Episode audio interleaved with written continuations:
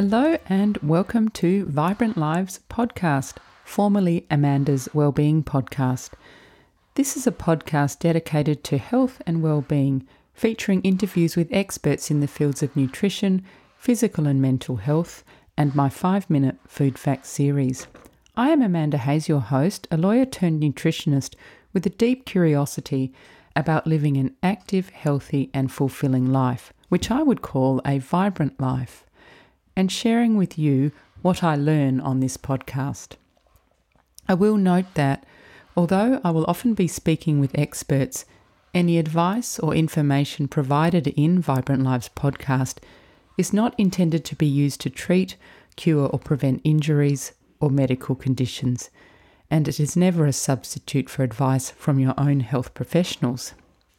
I'm very happy to welcome back Lara Casanova, whom we met in July 2019. Lara is a yoga teacher, life coach, and professional counsellor specialising in grief and loss. In our previous episode, Lara and I discussed her book, Grief, Grace, and Gratitude which was about both her personal journey through the grief after her father's death and how to cope with grief and ultimately transform your life. Today, Lara and I continue on the theme of grief and we address a much underrated type of grief that is, pet grief. Hi, Lara, welcome back to my podcast. It's great to have you on as a guest again. So, today we're continuing with the theme of grief, on which Lara is an expert. We'll be discussing Lara's most recent book, uh, her third book, Loss, Love and Lessons, which is all about healing from pet grief.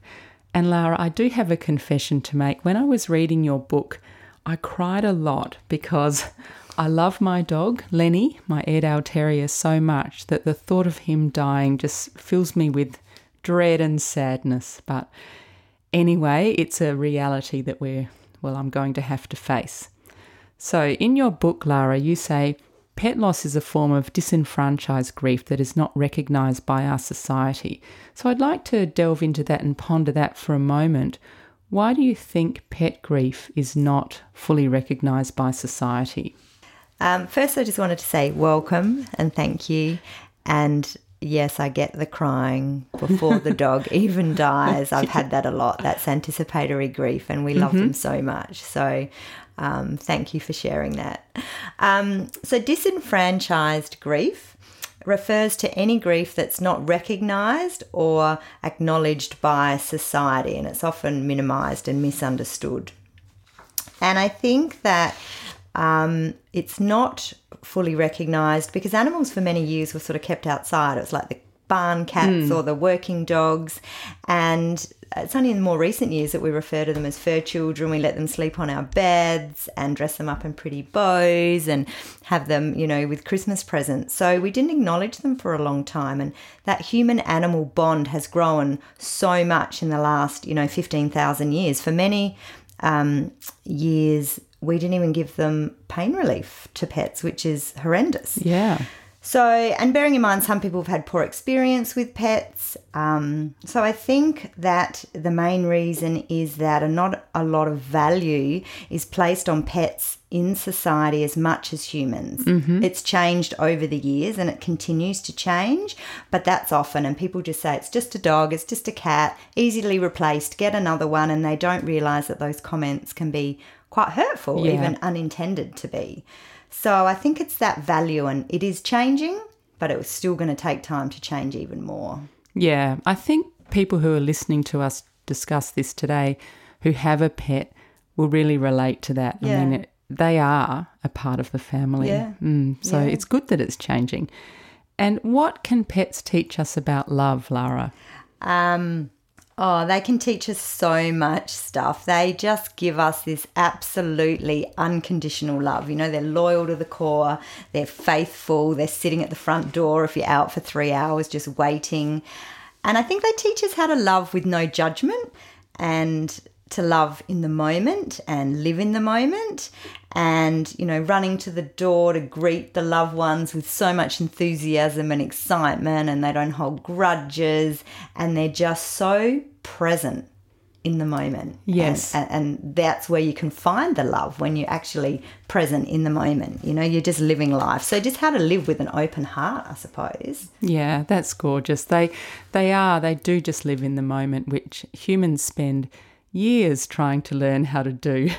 yes, a lifetime. And I've Yeah. spent the last 20 years like trying to stop living in the past and stop ruminating about the future Mm. and just coming back to this present moment and sinking down into the heart where kind of life is lived. exactly. And I'm 53 and I'm still learning every day. You know, yeah, it's me hard. me too. It is hard, isn't Yeah. it? Anyway, it's good that we have pets around to help us. Yes, yes, they mirror some of those lessons back to us to learn. So, Lara, your previous book, uh, Grief, Grace, and Gratitude, was written in response to the death of your beloved father. Yes. And you learnt a lot through that grieving process. And um, you wrote the book to help others with their journey through grief. So, what inspired you to write your current book about pet grief? Well, Maxie, my beautiful golden retriever, um, inspired me, as did my dad, to write Grief, Grace, and Gratitude. So all my books come from a personal experience of mine, and I use that as a backdrop in the book, and I share my experiences so others can learn from that because we don't feel so alone when we read other people's experiences.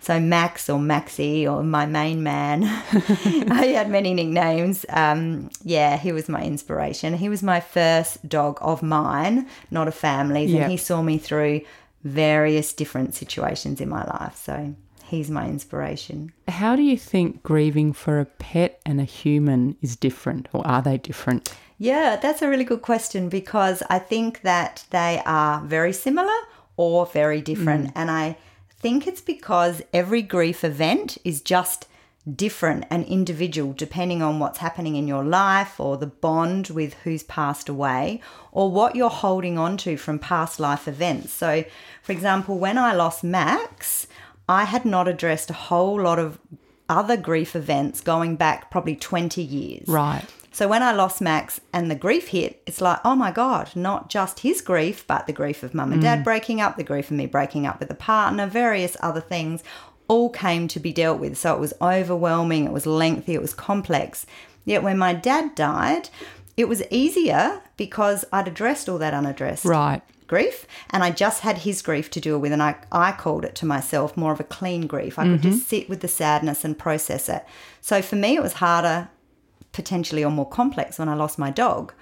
But it didn't mean I didn't grieve as hard for dad. It was just a mm. little bit easier. So it depends what's going on in your life. Yeah, that makes sense. And also, I guess when you lost your dad, you experienced, you know, you'll get through it. Well, So- and yes, from having lost my dog it, and, and going through what was really difficult for me and getting to the other end and feeling like I'd processed it, yes, I knew when dad died, oh, here I am again. I know what I need to go through. Mm-hmm. And I just have to let the grief take over and run its course. And I know I'll get to the other end at some point. You said when Max died, some other um, issues came up for you. Do you think you didn't address them in the past because you were just it was you were too busy or you didn't have the mental space or um, because I know that that happens a lot with people hmm. they don't necessarily address their grief. Well, it can be very overwhelming and hmm. very scary. So I think what we do, and especially, and me too, is oh, I feel a feeling coming up. Oh, I'm going to go and work harder, eat some more chocolate, smoke some cigarettes. Oh, maybe turn to drugs or or whatever it might be, just to avoid and suppress those feelings from coming up. We're so frightened of of them, and you know it, they can be scary. I've suffered anxiety and I've suffered depression back in my late twenties for a period of time, and it's it's debilitating. Yeah.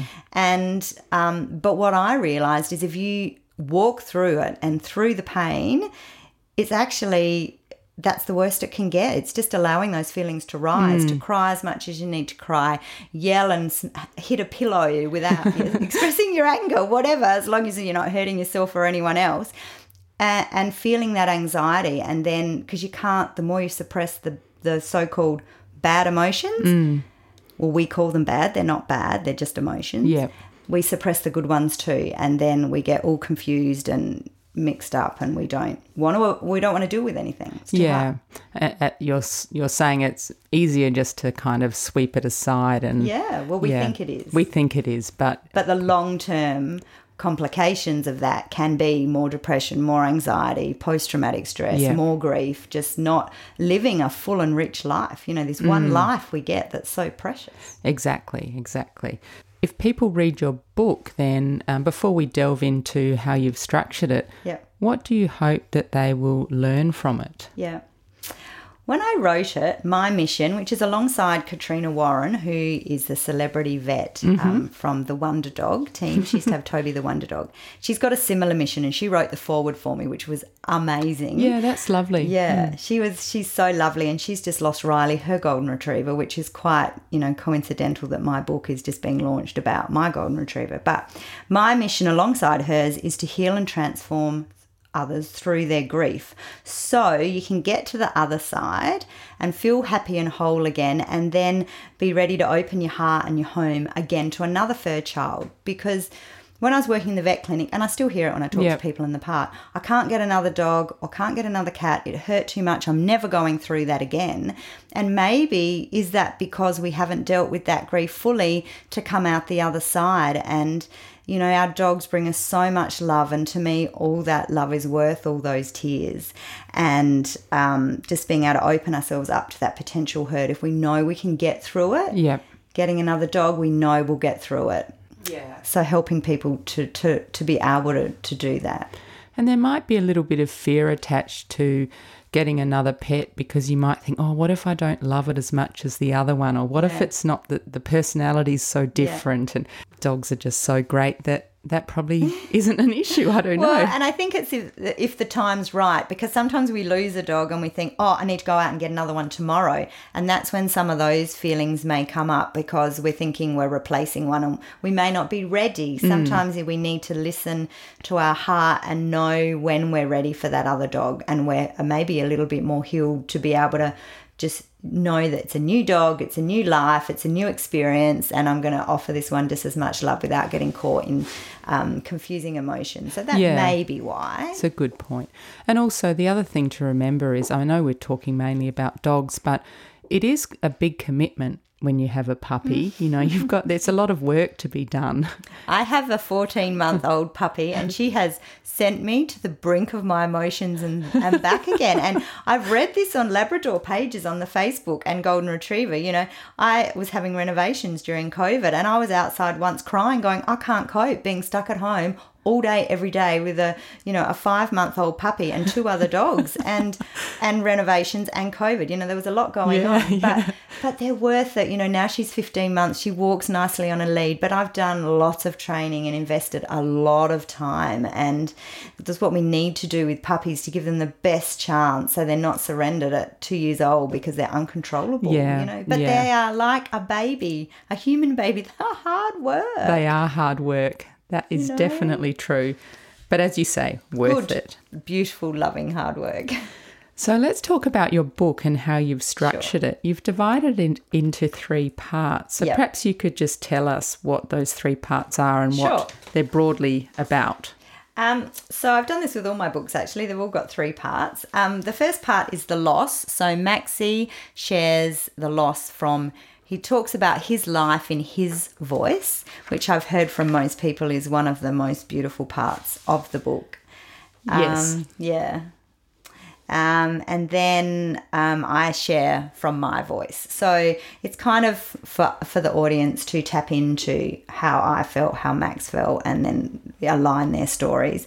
And then part two is the love that details more the strategies and the theories and the processes and the tools and how to do a memorial and rituals and things like that to help us get through it. And part three, the lessons, that discusses all the beautiful lessons that our dogs teach us or mirror back to us about how we may be able to live a better life because of what they teach us.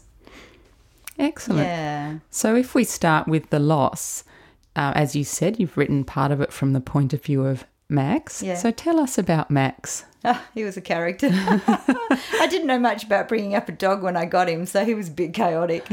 But looking back, but he just matured into this beautiful old man, and he was a golden golden retriever, not a white one. So he, when he was old, he had what looked like sunglass marks around his eyes, and he was he was strong and determined. And you know, once we were at a park, and this shady character came up with you know pants hanging around almost near his ankles. It was a bit weird.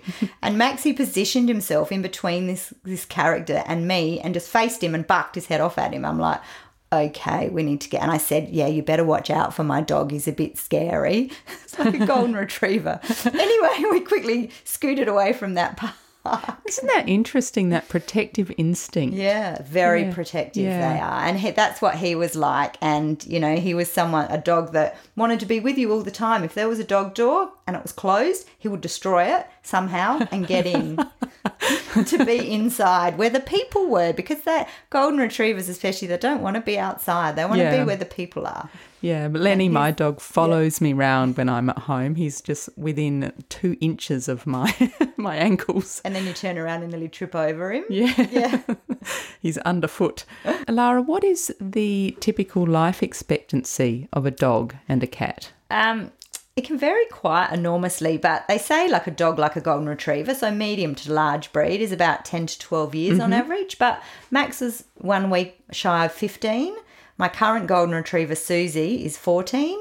And I've just put to sleep only about 12 weeks ago a little black lab called Chelsea that I adopted when she was 11 and she was nearly 17. So, you know, it varies. Small dogs can live a little longer. I saw Right. a little 18 year old trot out of the vet the other day with all this confidence and bravado. He looked so wise with his little grey 18. muzzle. 18. And then bigger dogs, obviously, like wolf hounds, maybe a bit younger, seven or eight. Hmm. And then cats also average 10 to 15, but I've seen some live till 20. And Yeah. I think some is the way they're brought up. I think some is their genetics um, and their previous health issues. So there's a Sure. lot of factors to consider, but I expect to get, yeah, 15 years out of mine. Right. Mm. Well, not get 15 years, then be around Yeah. with me for 15. A bit of a um, practical question because I haven't dealt with this personally yet.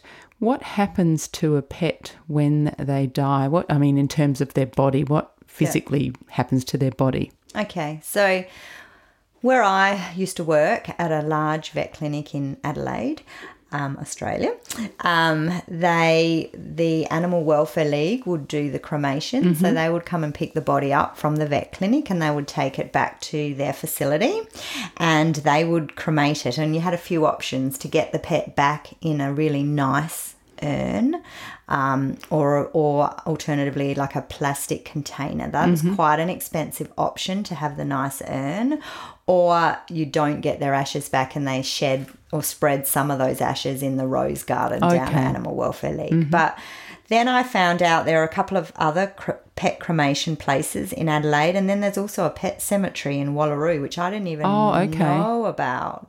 Is Maybe it it was- haunted? yeah, I don't know. There were two, I think, because I did a bit of research, or maybe it was you who mentioned it. I think there was a couple, but one had shut down. But, you know, like a human cemetery, I didn't even know about them. And I have both Maxie and Chelsea in a beautiful urn next to my bed, you know, on the, the big side table. Right. Yeah. I learnt many things through reading your book, but one thing you talked about that I hadn't heard of before was the Rainbow Bridge. Ah. But then when I started looking online, I thought, oh, it's actually quite a well known Yeah. term. So can you tell us what that means? Well, uh, yeah, I can. Now, Mum and I joke that every time we start talking about Rainbow Bridge, we both break down. oh, no. I won't break down into I'll try not to, but that's more there's a poem about Rainbow Bridge and it's just beautiful. If you haven't read it, Google it. It's very, very touching. I've read it, mm. Yes. And I can't get past the first line without getting a bit teary. So it's Rainbow Bridge is like a mythical place that the dogs go when they pass away. It's lots of green meadows, they can run around, the health is restored. Uh, if they had any um, illnesses and injuries, they're all restored, and they're just there's food and water and sunshine, and they play with all the other animals. And then one day, when we no longer are here, we meet and and up with them again, and then we cross over the Rainbow Bridge together to wherever that may be. So, for me, it's kind of just soothes my heart to think they're living on, they're all playing up there together, over there, up there, whatever, and then one day we'll be together again and, they live on in my heart and all those paw prints that are Yes. scattered over my heart. So it's what I like to think. Yeah, that's really lovely, actually, isn't it? Because it does conjure up images of your pet being happy and healthy and, Yeah. you know, having the best pet life Yeah. possible. Yeah, mm. exactly. Mm. Then the next part of your book is the love. Yes. And I just wanted to mention that you start all your chapters with a quote. And uh, one of my favourite ones is in this section of the book. And you say, Until one has loved an animal, a part of one's soul remains unawakened. And that's an Anatole France quote. So I love that. It's so true. So, as you said earlier, this part of the book discusses grief and how one might experience grief. Um, and you advise the readers to feel their grief and not suppress it, which we mentioned before. Um, with your counsellor hat on, Yes. how is it beneficial to do that? So, by feeling the grief, we're able to process it rather than suppress it. And it's a really heavy and potentially sad energy.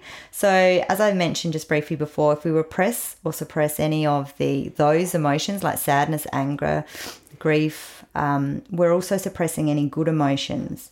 So, being a part of a human and our human condition, we have this whole array of emotions, and we can't pick and choose the ones we want to feel and the ones we don't. So, and it's like when you look at the children in the playground. One minute they're crying, then they're laughing, then they're yelling at you, then they're just, you know, um, you know, bouncing back between emotions, and and obviously it's a little bit different as we get older. But it's it's being able just to feel what comes up, and um, they can be really overpowering and strong. So, trying to get to know ourselves better and learn ways that we can. Um, express them so we're able to find those beautiful rich loving emotions and we can mm-hmm. walk around the streets you know going oh my god look at that tree how beautiful that is oh life's amazing life's wonderful and i feel that often you Yeah. know more than 50% of the time way more and I ask people, do you feel that? Like, oh my God, life's just beautiful. They go, oh, maybe when I'm on holidays, but no. and I kind of get it because I didn't used to either.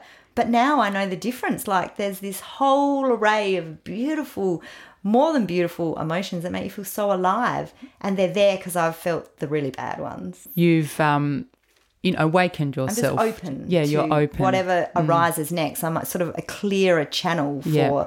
anything to come up. And when it comes up, I let it out. And yoga has helped me a lot with that too. So that leads very nicely to my next question. You talk about walking through the middle of the grief. Yes. So obviously that's related to experiencing those emotions. So what do you actually mean by that? How does one walk through the middle of the grief? Yeah, it sounds a bit scary, doesn't it? it Sounds like a bit like walking on hot coals. And, Yeah. it, and it kind of is. It's a bit scorching and hot at that place. What it means to me is just if you feel something, you let it go. Like I've been walking through supermarkets with my sunglasses on and tears streaming down my face, or yoga classes and tears streaming down my face, and just allowing it um, rather than oh I can't cry, got to stop, got to stop because I'm here, and then you never get back to it. Or and if there's emotions there, maybe you use something to help draw it out, like stillness, quiet, music, whatever it may be, because otherwise you can feel that energy in your body and your body tightens and and ten, you know tenses up. So it's just that allowing. Um, and it can be really scary, but just trusting in the experience. And if something comes up, letting it out rather than trying to push it back down.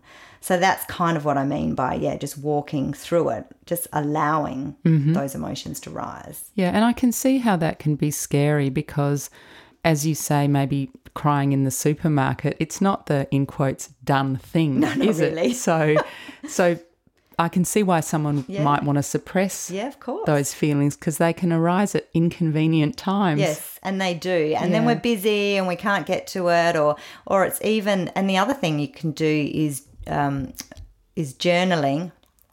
Um, because that can bring up stuff too, is like thinking about or making a note in your phone or something. I need to come back and think about this that came up today.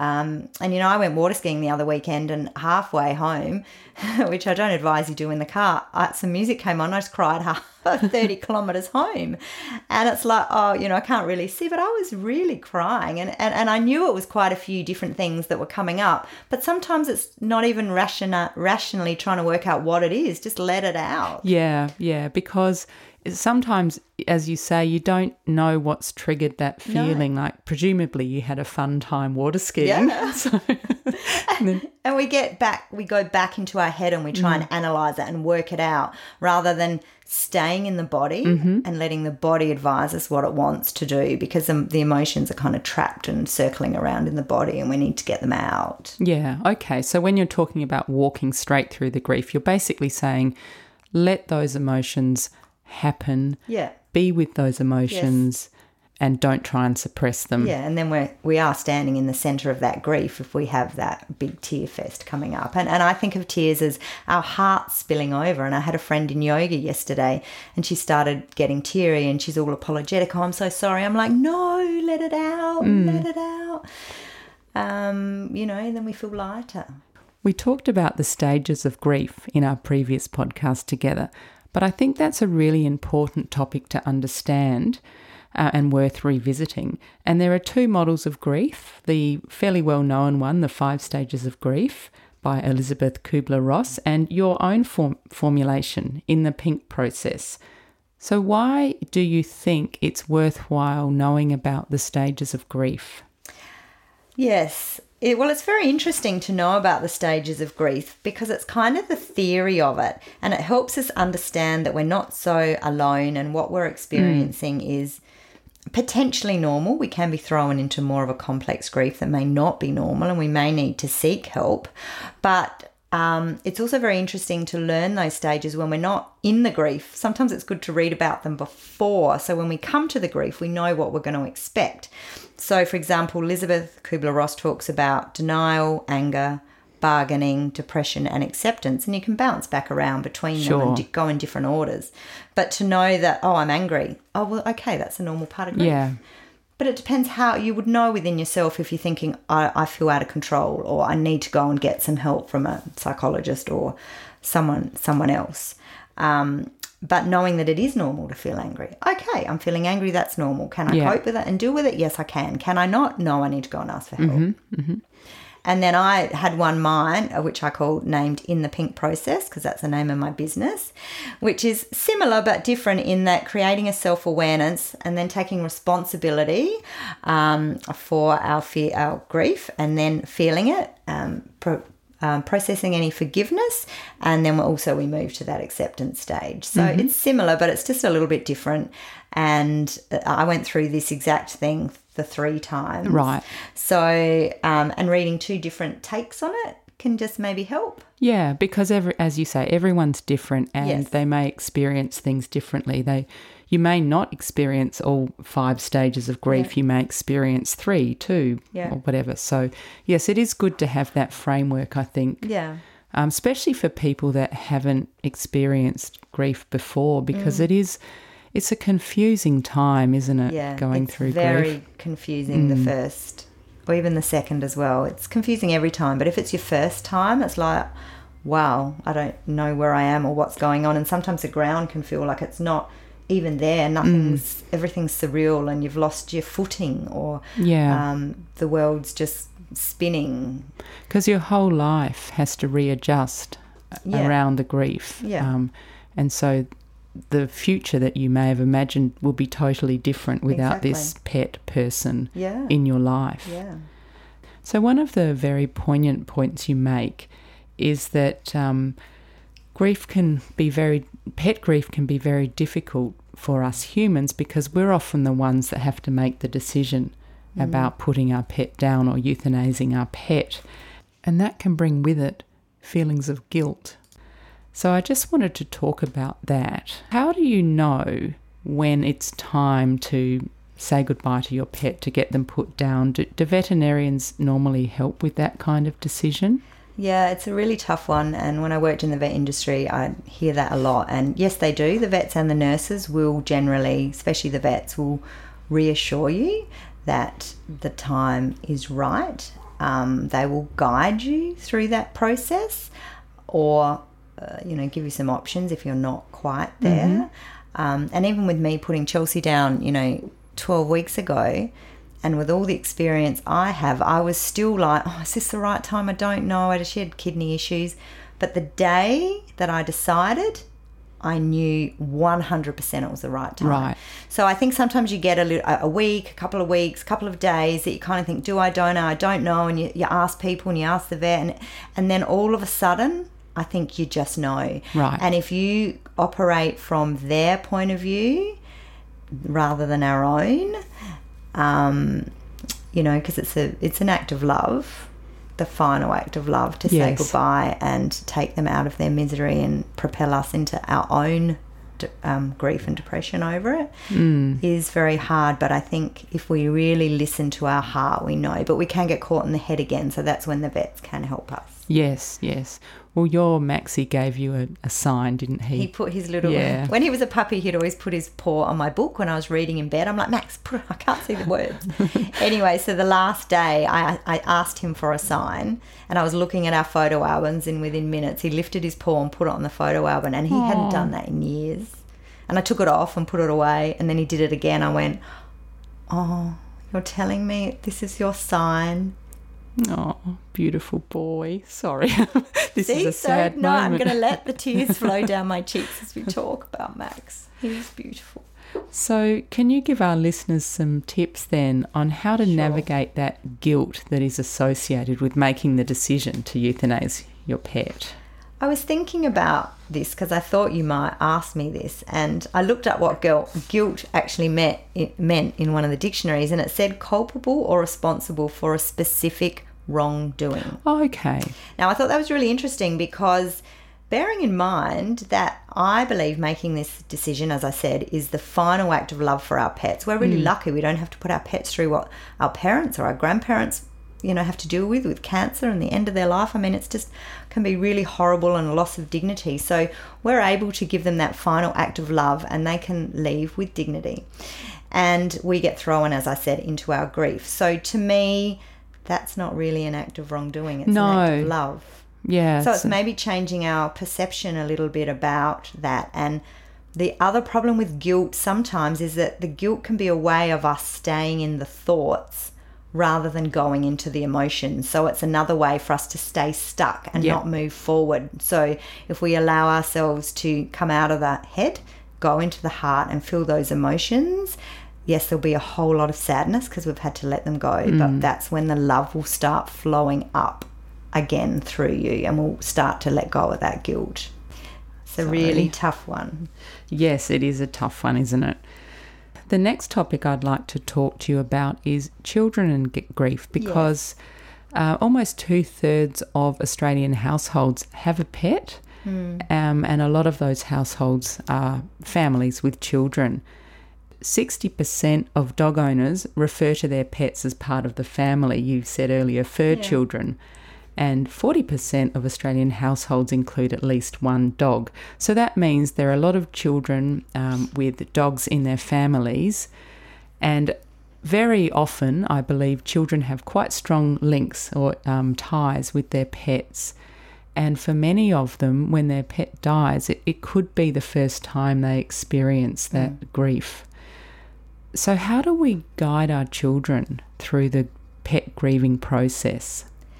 Um, and I love what you said about they have this beautiful link because you know you see a child and a dog playing on the floor and it's just such innocence It's and gorgeous. such love and joy.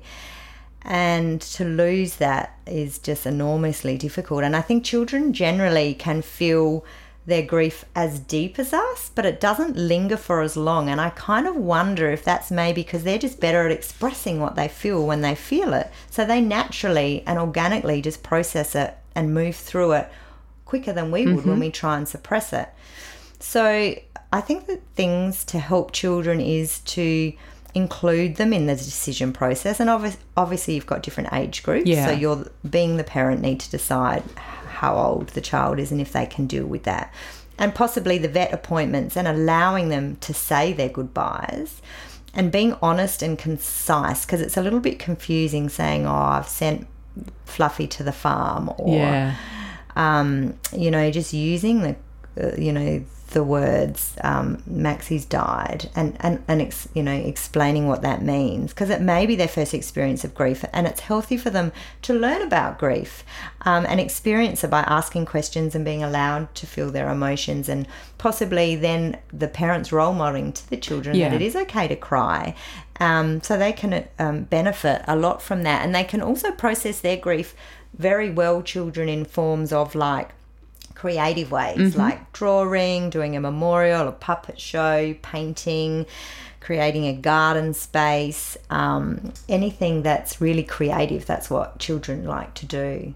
Something that you mention in the book is how to say goodbye to your pet, like Yeah. having a memorial or Yeah. eulogy. So perhaps if uh, there are children in the family, this could be a really nice way for Yeah. them to, you know, process their emotions and, and understand what's happened. Yeah. And with Maxie, I decided to have a memorial more because all the children were asking all these questions and because they hadn't experienced a grief before. And it was great for me to have one. And I set up a little altar, had some candles and the urn with the ashes, various other things. And they all came along with poems. Oh, how gorgeous. I said a little eulogy and then they all came up and said a little eulogy. Then we had dinner and some, um, uh, you know, snacks and stuff. And I left the altar there, and one of my nieces kept coming up to the altar and sitting down, and she's not necessarily religious, but putting her hands in the prayer pose and just saying a little thing to Max, and then a few tears, and she'd leave and she'd come back, and they were making all those.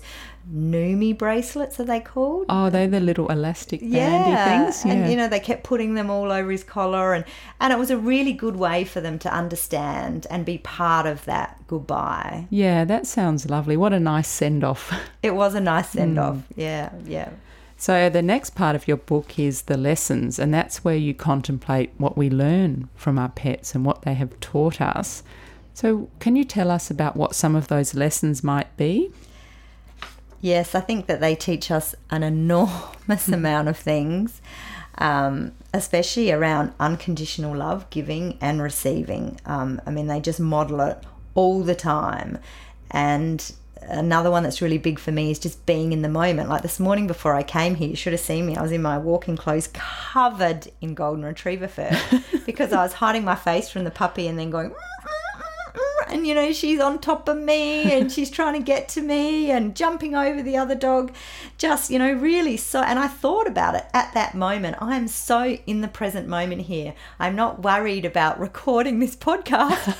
I was in the furry moment just enjoying it. So and you know you can tell by my smile just from through my voice that it was a really special moment. So and just you know being physically fit and self-loving and having fun and being authentic there's so many lessons Yeah. The other thing about animals is they never hold grudges, do they? no, just no yeah, let it all go. No. Um, so, how many dogs do you currently have? Just i have two, Two? a 14 year old and a one year old and do you walk them together or do you do it separately? i tried to walk them together but it's a bit of a disaster because they've got different needs so I walk pippi the puppy for an hour come home give her a little bit of food and then walk the 14 year old for about 20 minutes Oh, okay. I think that's when I saw you this morning. I saw Lara walking past our house. It must have been with the Yeah. 14 year old.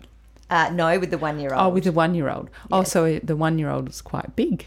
yes she's Yeah, big now yeah. and then in the afternoon they get another hour together at Oh, a park somewhere You're the perfect dog Yeah, mum. they have two hours every day Oh, wow. That's great. Lara, what have been some of the responses that you've had to your book? Uh, yeah, I've had a lot of lovely responses, and, and everyone kind of says that the first part of the book is really beautiful with, you know, Maxie talking about his um, story.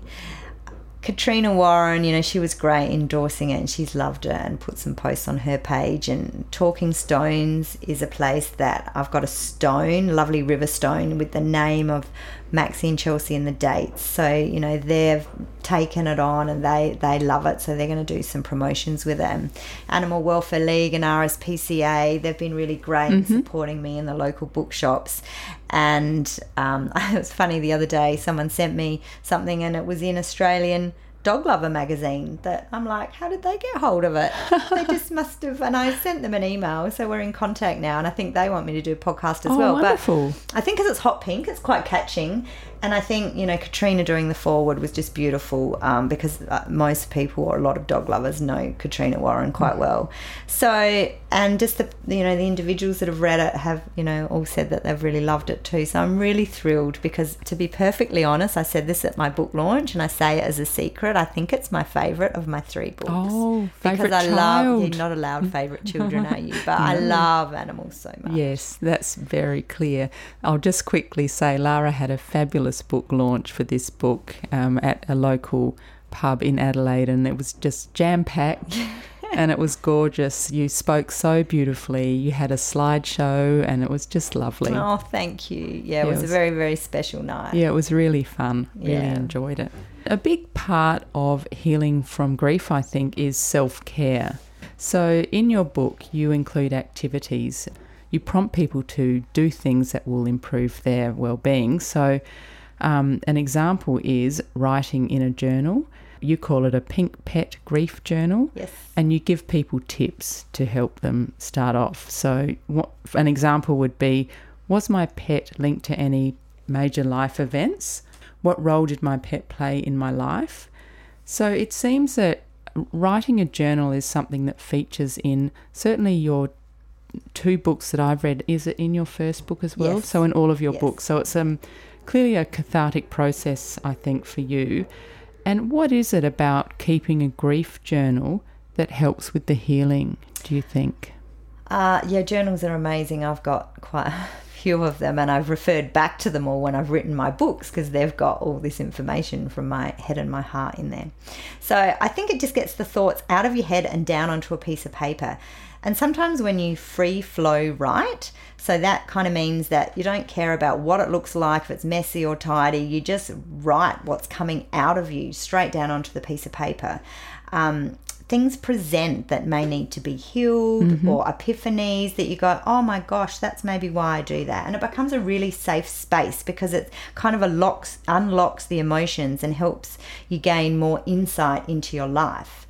Um, and you can just get things out, you know, and it's different for everyone. But I found a lot of my greatest answers to my greatest life questions by um, journaling in a book. And I never thought I was that creative or a writer. And yet, once I started writing my three books, it was almost like I wrote my three books like I was writing a journal. Right.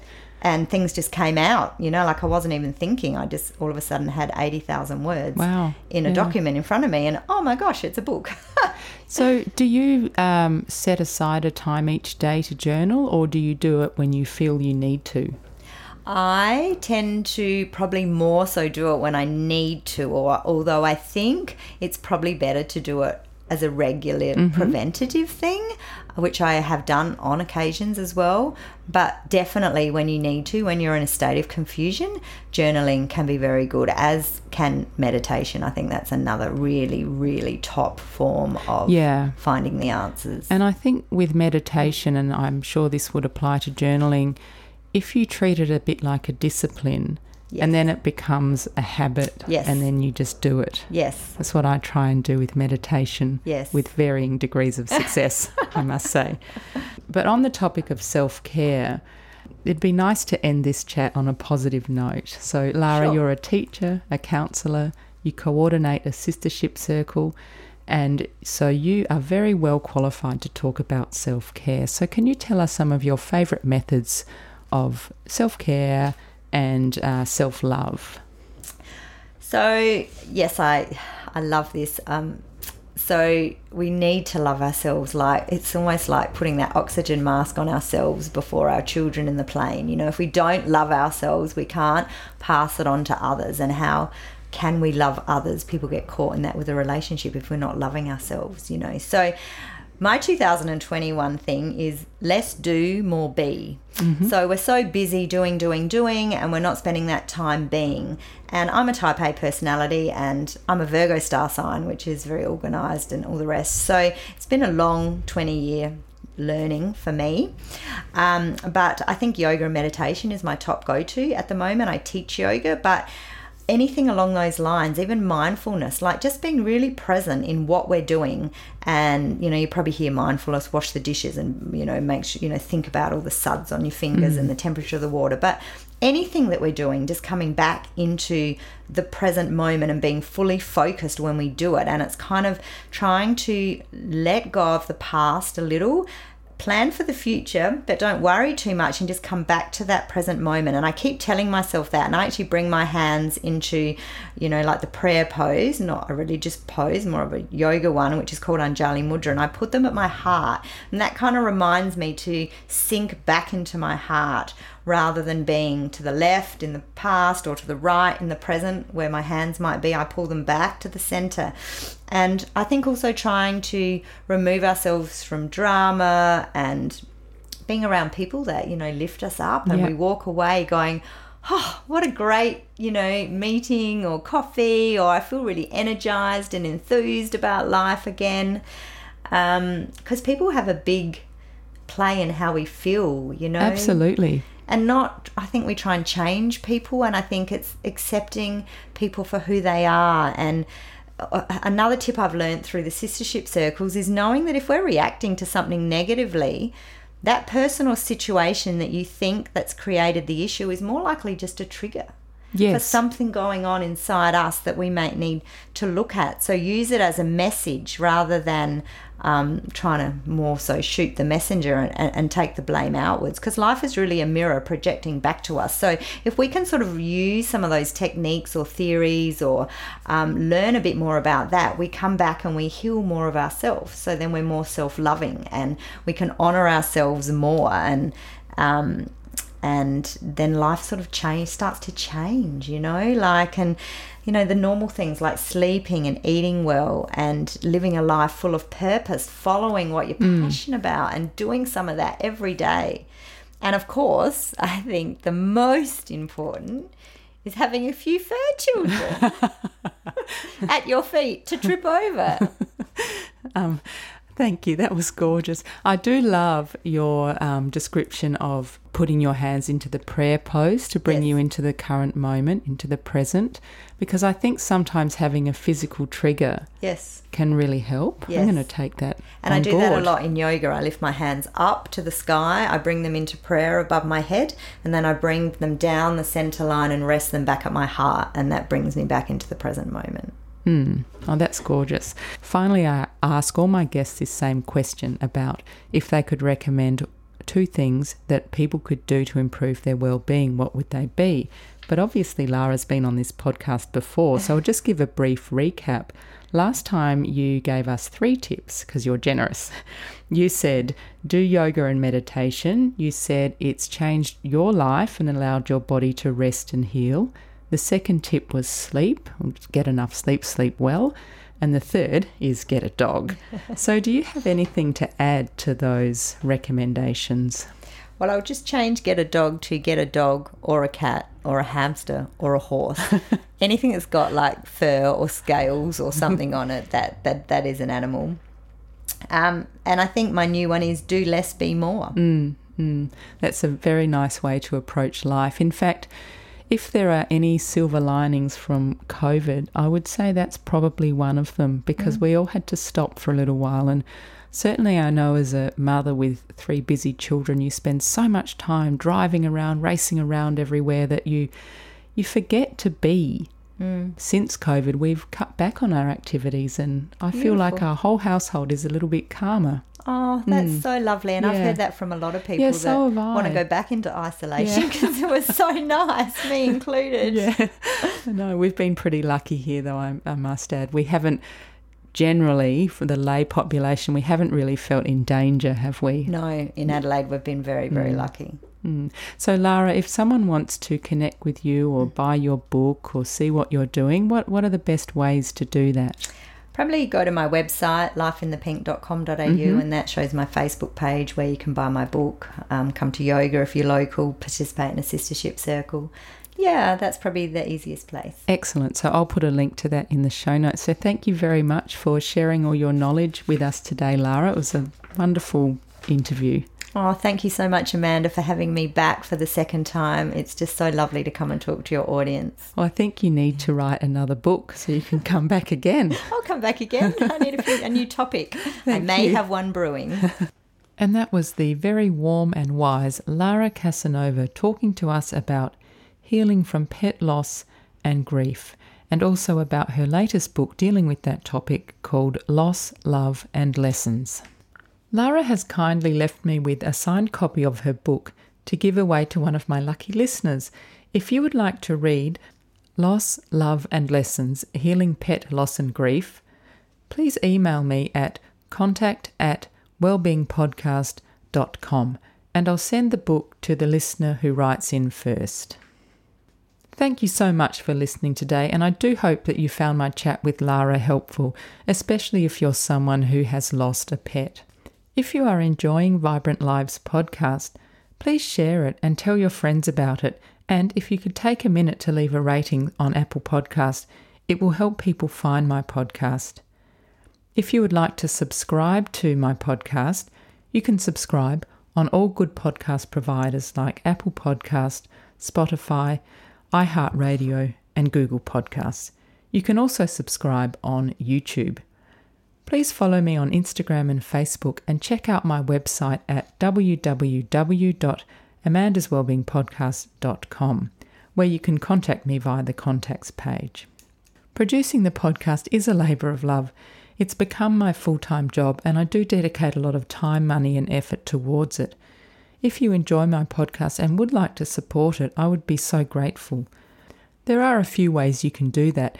You can go to the donate page on my website and you can make a donation via PayPal, or you can buy a book from the book reviews page on my website. If you click on the Amazon link in my bookshop, at no extra cost to you, I receive a small commission when you buy the book. Thank you for tuning in. Eat well, move well, think well.